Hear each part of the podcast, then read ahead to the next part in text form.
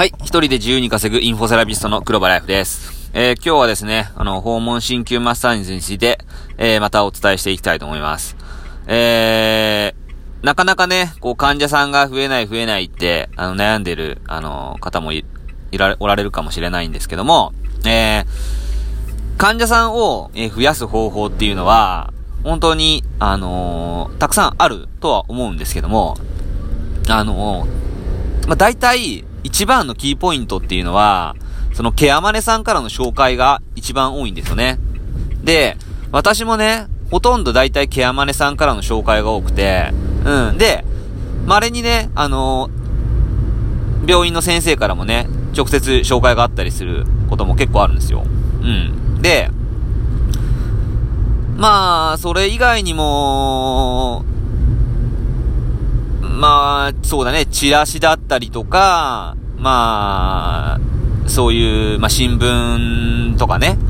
あの、そういったいろんな流れから来るケースもあるんだけども、大体その、ケアマネさんからの紹介が一番多いです。うん。でも、でね、いろんな、そういうセミナーとかね、そういう、まあ、コンサルタントの人はね、あの、ケアマネ営業しましょう、ケアマネ営業しましょう、リアル営業、リアル営、噛んでしまった。リアル営業って言うんだ、言うんだけども、まあ、結構営業って正直辛くないですか？で、私はね、あの、ケアマネ営業はもう開業して1回しか行ってないです。もうほんとしかもそれも数件。うん。で、あのー、その後はね、結構自然に紹介があったんですよ。うん。で、で、っていうのは、あのー、まず最初にね、僕がね、その開業したのはね、整骨院だったんですよ。で、最初に、あのー、整骨院やった理由は、あのー、もともと鍼灸マッサージと重生師持ってたけど、最初からね、その鍼灸マッサージで訪問やってても、まあ、その、初期投資はいらないんだけども、その、絶対最初って、まあ、紹介はないだろうと思ってたんですよ。っていうのは、やっぱりその、もうとにかく営業しないと、あの、ダメだし、あの、どこの馬の骨かもわからないやつがいきなり営業したところで、怪しまれるんですよ。特にね、僕が住んでるとか田舎だからね。訪問鍼灸マッサージがほんと浸透してなくて、最初にケアマネ営業に行った時に、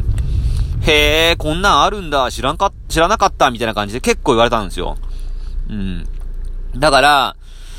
あの最初にね、整骨院やったおかげでね、あのなん、なんで整骨院やったかっていうと、その、まず、建物として、そういう治療院、整骨院っていうものをやって、それで、まあ、一般の人に認知してもらって、あそこに何々がある、何々整骨院がある、しかも訪問が、もうやってるっていう風に、ある程度ね、存在感をアピールした上で、営業すると、あの、ケアマネさんも、ああ、そこの何々さんね、みたいな感じで信頼関係が生まれるんですよ。でも、それがなくいきなり、まあ、出張でやってしまうと、あのー、まあ、最初はね、ちょっと怪しまれたりするんだけども、まあ、浸透してるとこだったらいいんだけどね、田舎とか浸透しなかったら、ちょっとやっぱりそういうのが、ちょっとまあ、デメリットがあるんだけども、うん。で、ね、僕、僕はね、その、まあ、出張会議を進めるんだけども、まあ、矛盾してるんじゃないかって言われるんだけど、あのー、出張会議をでやっても全然大丈夫なんですよ。で、出張会議をして、で、まあ、ケアマネ営業も、最初、まあ、やってもいいと思うんですよ。で、一回やって、で、その後は、顔だけ出しとい、顔だけ見せて最初。で、こっからだよ。こっからポイント。こっから、その、あの、ニュースレターを送るんですよ。うん。で、このニュースレターっていうのが、一番の、この、キーポイントなんですよ。うん。で、健康情報であったりとか、あのー、あなたのね、その、一番、なんか、そういう、ケアマネさんがね、あ、これ、なんか、したら、ケアマネさんにとってすごいメリットがあるんじゃないかなっていう情報をね、とにかく何でもいいから送るんですよ。まあ、肩こり体操でもいいし、腰痛体操でもいいし、まあ、どうして肩こり腰痛が起きるのかでもいいし、とにかく、まあ、一般の人が聞いて勉強になる、そういうネタをね、あのー、毎月書いて紙一枚、A4 紙一枚に、まあ、その、パソコンで打ってね、まあ、どっかからこう、あのー、ね、そのインターネットで調べて、まあ、コピペでもいいと思うんですよ。コピペして、時間がない人はコピペしてね、ちょっとこう、編集して、ね、送るだけでもいいと思うんですよ。うん。で、それで、毎月送るんですよ。うん。で、あのー、まあ、最初に顔見せしてね、挨拶したから、あのー、まあ、ケアマネさんね、いつもお忙しいかなと思いますが、あのー、あの私たちの方でこういう、あの、健康情報を、あの、お届けしますけども、あのまあ、見てやってくださいみたいな形で、文章を一筆入れて、で、送るんですよ。で、定期的に毎月送って、で、その時に、まあ、あのー、ちょっと片隅の、ニュースレターの片隅のところにね、まあ、訪問マッサージ、あのー、まあ、1回500円、あのー、健康保険適用みたいな感じで書いて、で、まあ、あんまりね、